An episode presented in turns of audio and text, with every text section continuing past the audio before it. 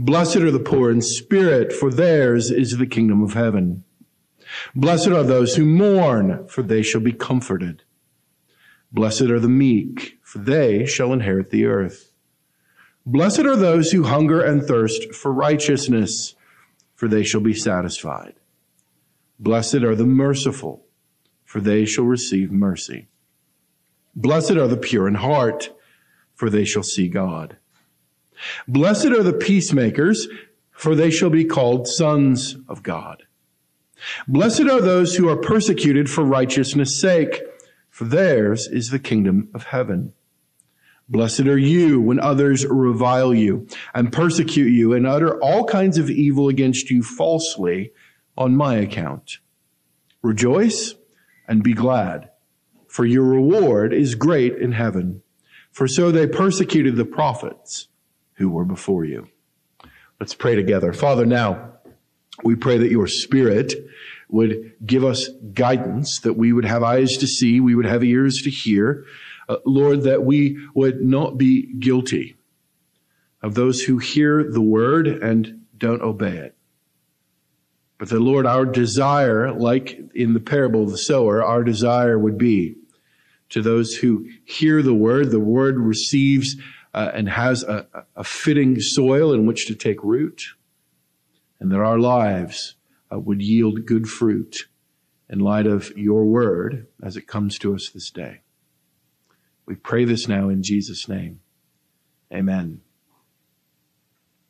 When I was traveling the majority world working for an orality based missions organization, I came to a very unsettling conviction it became painfully clear to me that evangelical Christianity in the United States is highly syncretistic.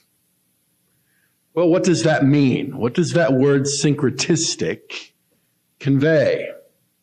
Well, it means that the name of Jesus and the concepts of Christianity are commandeered and then combined with a pre-existing religious worldview in a way that does great violence to biblical Christianity.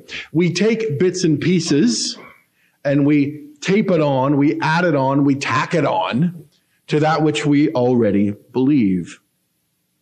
At its heart, it's an attempt to hold Jesus hostage, to hold him captive in order to wrangle a sense of blessing for whatever it is that we want to do. We add Jesus to the American dream and then call that bastardized monstrosity Christianity. Perhaps the most troubling image from the January 6th events in Washington, D.C. was the way in which the name of Jesus and the cross that symbolizes his way and followers was so prominently displayed.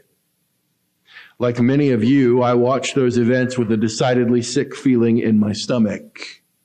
My unease was both patriotic and theological in nature. Yet again, Jesus was attempting to be held hostage by people who wanted to claim his name, but wantonly disregard his way. This morning, we began a series in the Sermon on the Mount.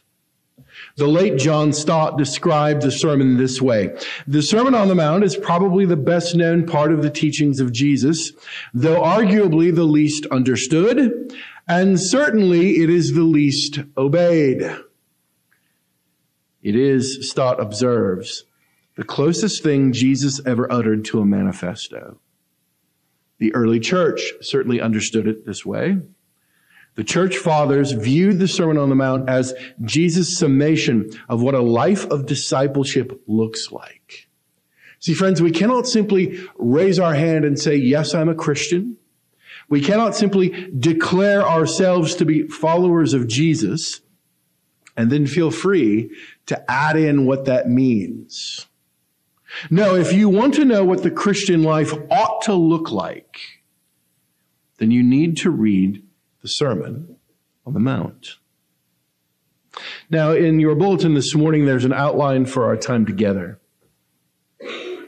there's a big idea. The big idea for this morning is this. In the Sermon on the Mount, Jesus calls us to love God and our neighbor.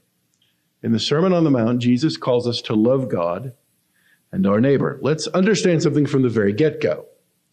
Uh, Jesus is restating the law in the Sermon on the Mount.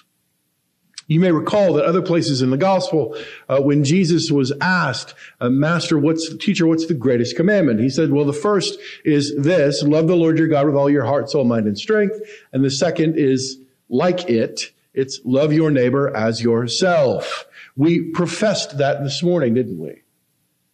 That we, we confessed that in our time of thinking about and confessing the law. And so the Sermon on the Mount is Jesus' extended meditation on exactly what it means to love God and love my neighbor. Again, I don't just get to walk in and make it up, but Jesus as the king of God's coming kingdom is the one who defines exactly what loving God and loving my neighbor is supposed to look like. So, Three things we want to see this morning. We want to see first Jesus' call to wisdom. Jesus' call to wisdom. Any manifesto has two constituent parts to it. There are two things that it's trying to do. On one hand, a manifesto is proclaiming something. And on the other hand, a manifesto is an invitation. It's going to proclaim one thing and then it's going to invite you to come and be a part of the thing that it's proclaiming. And so in the Sermon on the Mount, Jesus is declaring to us something that he wants us to consider. And not only to consider it, but he wants us to pursue it. He wants us to pursue a particular path. He wants us to walk in a particular way. Those of you who are Aerosmith fans, you should hear, right? Walk this way. That's what Jesus is proclaiming in the Sermon on the Mount. This is how we walk as citizens of his kingdom. Now, in this particular way, Jesus' words echo Psalm 1 with its call to consider and then to pursue the way of the righteous.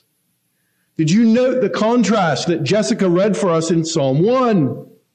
There is a way that leads to blessing. There is a way that leads to life. But then there's also a way that leads to destruction. In fact, we're told that the wicked in Psalm 1 verse 4, the wicked are not so. They are not prosperous. They, they are not fruitful. Rather, they are like the chaff that the wind drives away. The writer of Psalm 1 is declaring to us a particular kind of reality. But he's also inviting us. He's calling us to follow and to pursue the way of the righteous. Now, as we think about the Sermon on the Mount, we uh, need to keep in mind that we have to keep both of these ideas, the idea that this is both proclamation, but it's also an invitation. So we're to consider, but then we're also to pursue. We need to keep those things always kind of in tension.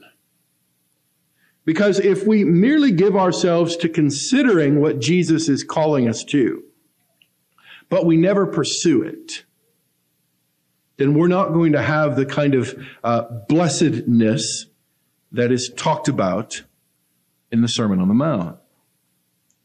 On the other hand, if all we do is pursue, but we don't consider, then we're going to be dangerous of a kind of religious fanaticism.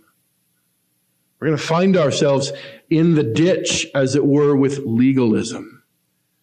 We're going to be prone to get carried away by our own passions, our own desires, and we're going to be prone to sit in judgment, or so we think, over and against our brothers and sisters in Christ who aren't doing it like we're doing it. So we need them both. We need to consider carefully and we need to pursue wholeheartedly. But we also need to understand a further truth. In the words of C.S. Lewis, there is some deep magic at work in the Sermon on the Mount. Jesus, in the Sermon on the Mount, is declaring as the king what life in the kingdom is supposed to look like. So if we are submitted to King Jesus and we are committed to living in his kingdom, this is what life ought to be. Now again, we don't merely get to claim the name of Jesus and live however we want. No, we are subjects in a kingdom. As such, we are subject to the rules and the laws of the kingdom. Not surprisingly, then, life in Jesus' kingdom is centered on the great commandment love God, love your neighbor as yourself. Love God, love your neighbor as yourself. Friends, if you are here this morning and you claim to be submitted to the lordship of Jesus Christ, these things are not options. Our King is lovingly and graciously telling us what we need to pursue as citizens of his kingdom. Secondly, then, we, we know that we need to love God. We know that we need to love God. Now, it's easy, isn't it, to say, oh, yes, I, I, I, I love God. Certainly. I mean, we would argue, some would say, well, I'm, I'm not an atheist, and so I guess, therefore, I believe there's a God, and uh, I guess loving him would be better than hating him or shaking my fist at him. But the Sermon on the Mount tells us in great detail what love for God ought to look like. It unpacks for us the content of a life that it's spent pursuing and loving God. And the first thing that we note is that loving God is a radically Christ-centered endeavor. It's a radically Christ-centered endeavor. See, living in this kingdom means obedience to and love for the king. Uh, I, I, it's been interesting to watch uh, social media uh, particularly in light of the political uh, situation in which we find ourselves. Uh, folks who were, say, a month ago proclaiming great love and fidelity to one side now, as of this past week, have turned the page and they're declaring uh, their complete and utter hatred and and uh, all the ways in which the new administration already is completely inept. You can do that in a democracy. You cannot do that in Jesus' kingdom. We do not get to stand and shake our fist at Jesus and go, you know, Jesus, if I were king, I'd do it this way. Now, the problem with that is, of course, I very often like to sit and shake my fist and say, you know, Jesus, if I were king, I would do it this way. No, Jesus is the king. This is his kingdom. And the gospels make it clear that Jesus is the one who makes the Father known. And so if we would have communion with God the Father, then empowered by the Holy Spirit, we must be wholehearted followers of God the Son. God the Son is the one who makes the Father known. And we will completely miss what's going on if we are not enlivened and empowered by the work of the Spirit. And so we have communion with the Father only through the Son. And we can come to the Son only through the Spirit. But the entire thing is centered upon the person and work of Jesus. It is Christocentric, which is a $3 word for saying it's Christ centered. Loving God, though, also means that we're waiting for the kingdom. It means that we're waiting for the kingdom. You see, one of the things that makes American Christianity so syncretistic is that we regularly have the wrong kingdom in mind. We seem to think that the here and now is the only venue in which we can experience the blessing of God. If God isn't giving me my best life now, as I define whatever that means, then I have the right to stand and ask questions and express my displeasure with the management. Well, the sermon puts that kind of shoddy thinking in the ground. See, right away, at the end of the very first section of this sermon, Jesus speaks of being reviled and persecuted, but it also speaks of great reward in heaven. Look at Matthew chapter 5 verse 12. Rejoice and be glad, for your reward is great in houses and lands and cars and vacation and money here and now. It's not what it says, is it? Says, rejoice and be glad for your reward is great. Where? In heaven. For so they persecuted the prophets who were before you. Friends, our best life could never be here and now. And the kingdom of God cannot be co-opted or conscripted by any human geopolitical reality. And yet we do it all the time. We forget all the time that the kingdom in which we are waiting for is not here. It's not red. It's not blue. No, the kingdom that we are waiting for is going to come in its fullness when the Lord Jesus returns in power and in glory, not when our guy or our party gets voted into office. We're waiting. I don't know about you. I despise waiting. I hate it. In fact, I've been known in certain traffic situations to turn around and drive the other way just because I like the feeling of moving as opposed to just sitting there doing nothing. But we, for some reason, we cannot wait on the Lord. And we stand idly by and watch the kingdom be conscripted and watch the kingdom be co-opted by some sort of nationalistic agenda. There's a word for that. There's a word or there's a phrase actually that uh, a man, a German pastor and theologian, beginning of World War II, assigned for when a certain group of people tried to take Jesus hostage and conscript him and co-opt him for their particular vision of how the world ought to work. And the phrase that Dietrich Bonhoeffer gave us was cheap grace. It's not costly. It doesn't call us to anything. In fact, it makes Jesus our servant. And it cheapens and reduces the costly grace that he purchases for us through the cross. Thirdly, then, loving God means that we live with the world to come in mind. It means that we live with the world to come in mind. Uh, friends, Christianity, you can think of it this way. Uh, Christianity is one great exercise in reverse engineering your life.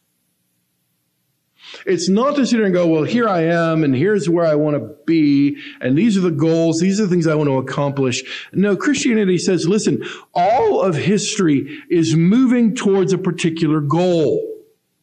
That the God who created everything is moving his creation towards a particular event.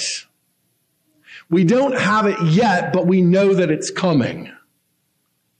And because that's true, because all of, all of history is moving towards this particular goal, we understand that we can't have all the blessings of God's kingdom now because God's rule and reign are not experienced fully.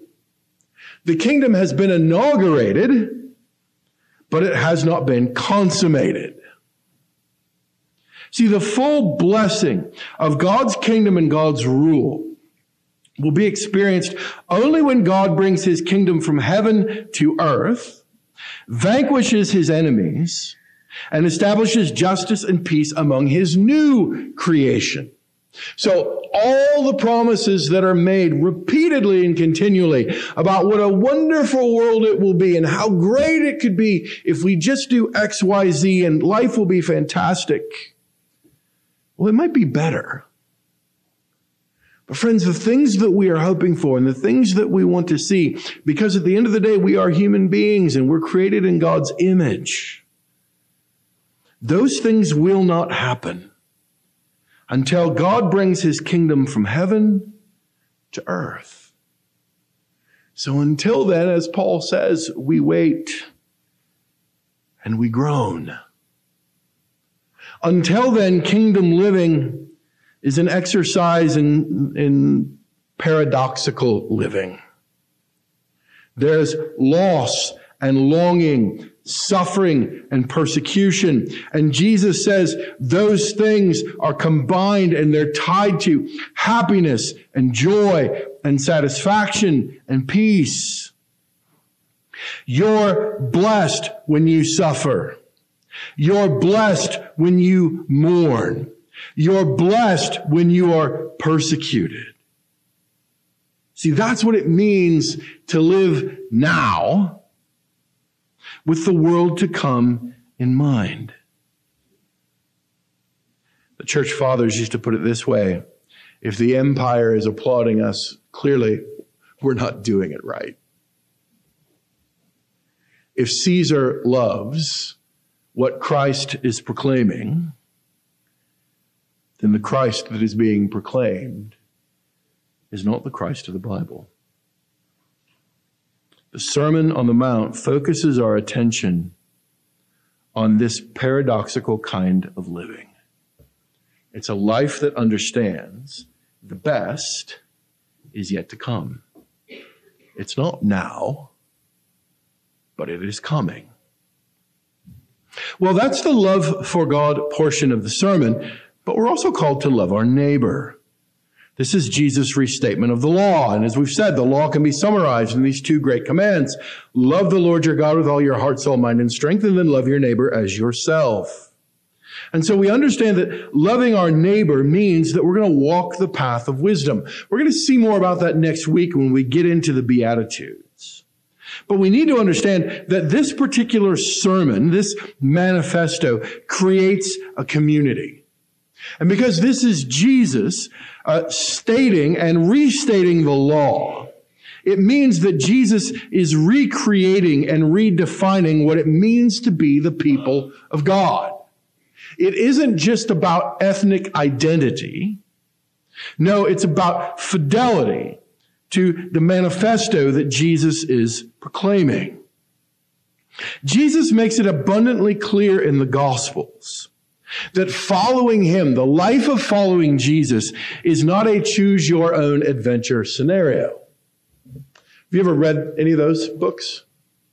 When I was a kid, we had a couple of them. You'd read certain pages and it'd, be, it'd give you a decision. And you could go, if you want to do this, go to this page. If you want to do this, go to this page.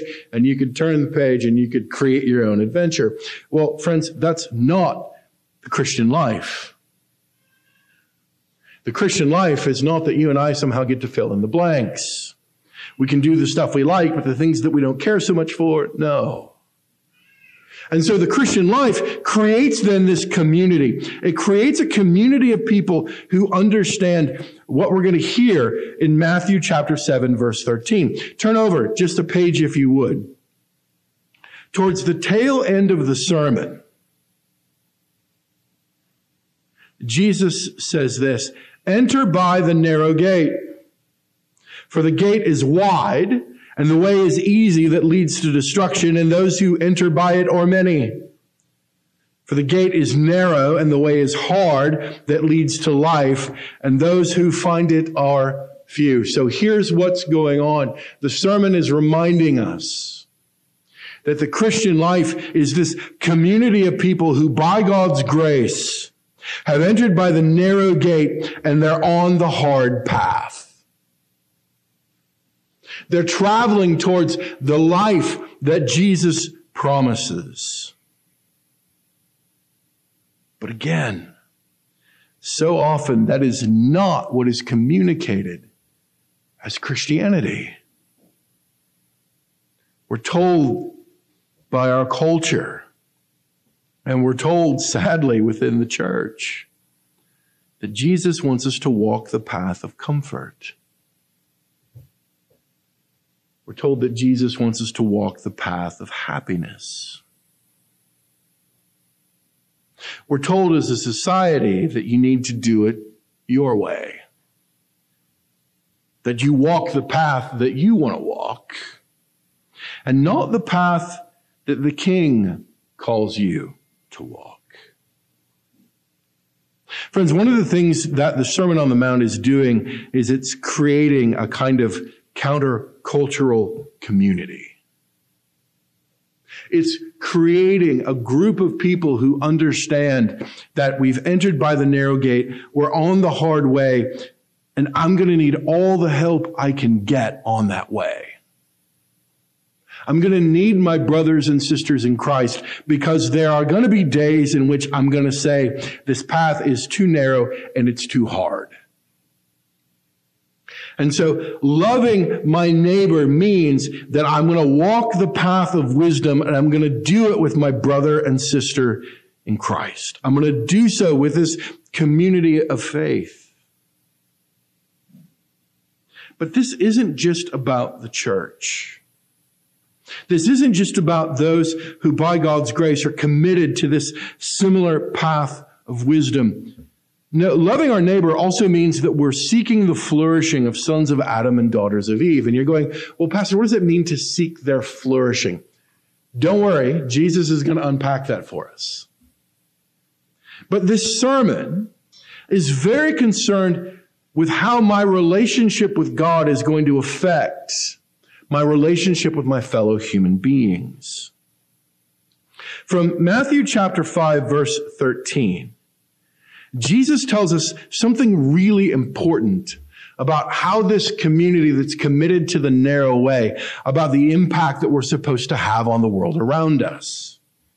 He says in Matthew chapter 5 verse 13, you're the salt of the earth. And then in verse 14, you are the light of the world. So our function in a world that is decaying and dark is to serve as a preservative and a source of light. When you read on, beginning in verse 21 of Matthew 5, Jesus is very concerned that the flourishing of sons of Adam and daughters of Eve come to the forefront. Think about the things that Jesus is going to talk about. And if you have an ESV, the heading is right in front of you. Beginning in front of Matthew chapter 5 verse 21, the heading is anger. Now, we all know we can be angry at ourselves, but in reality, my anger is much more satisfying if I'm upset at Matt or at Amy or at Nathaniel. It's way more gratifying if it's at my parents that's how anger works. Yeah, I can be angry at myself, but really I need an, I need an object outside of me to be angry with. And Jesus comes along and says, you have heard that it was said to those of old, you shall not murder. Whoever murders shall be liable to judgment. But I say to you that everyone who is angry with his brother will be liable to judgment. Huh. What's the heading at the top of verse 27? It's okay. I know it's church, but you can say that word here. Lust. Chapter 31, divorce. Chapter 33, excuse me, verse 33, oaths. Verse 38, retaliation. Here's the hard one. Right before verse 43.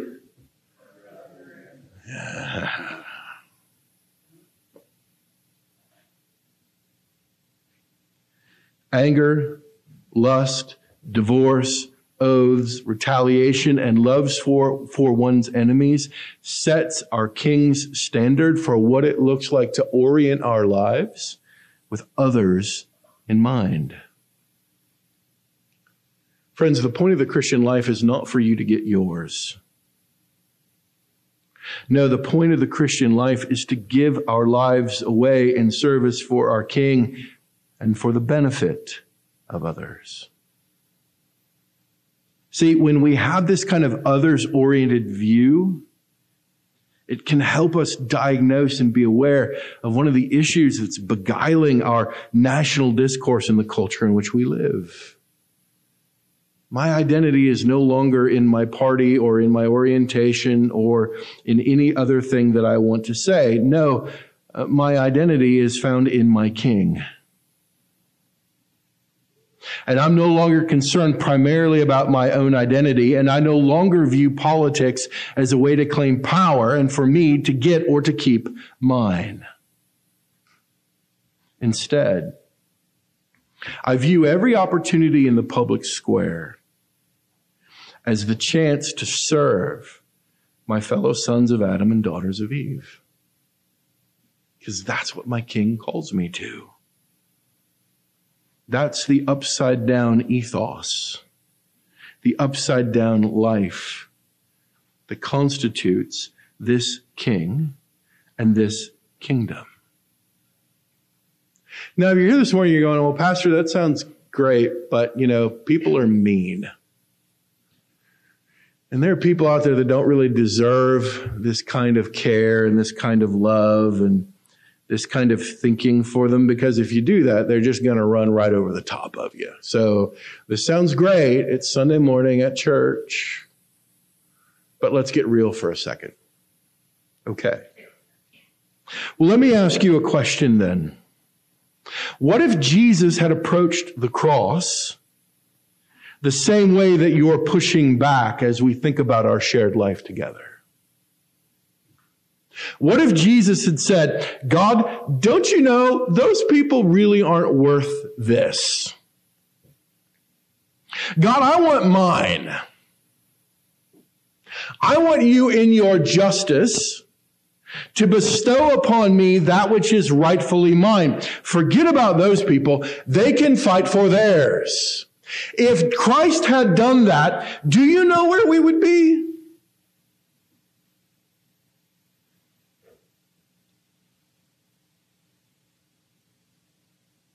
As we think about the Sermon on the Mount, friends, we need to remember that Jesus doesn't just proclaim the virtues of the kingdom. He embodied them. So when Jesus says, love your enemy, he embodied it. He embodied it when his hands were spread and the nails were driven through his hands and in his feet. He embodied it when the spear was thrust into his side and out came blood and water. Friends, our King is not telling us hypocritically to do what I say and not as I do.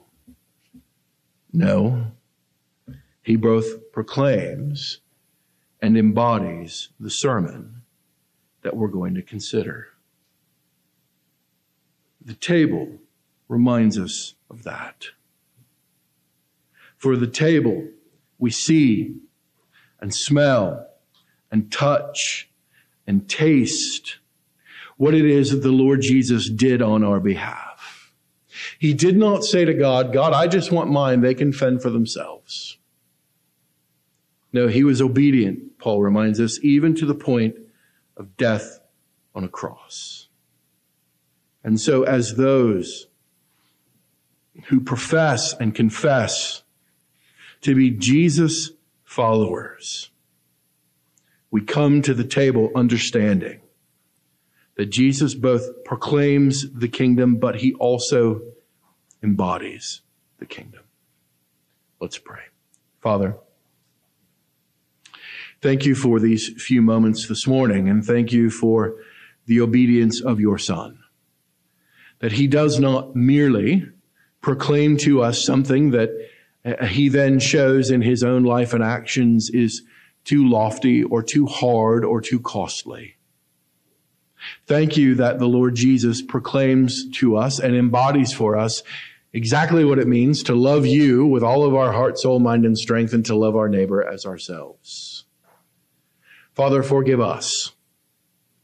Too often we think that being your children means that you've become our servant, you've become our genie, and you're supposed to be there to give us all the stuff we think we want.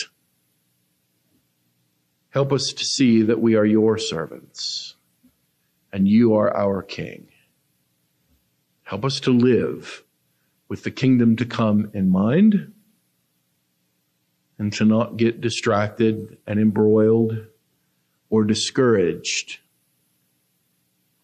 by all of the turmoil and all the shenanigans and all the foolishness that passes for kingdom discourse, not only in our world, but also within those who profess to be a part of your church. We pray these things now in Jesus' name. Amen.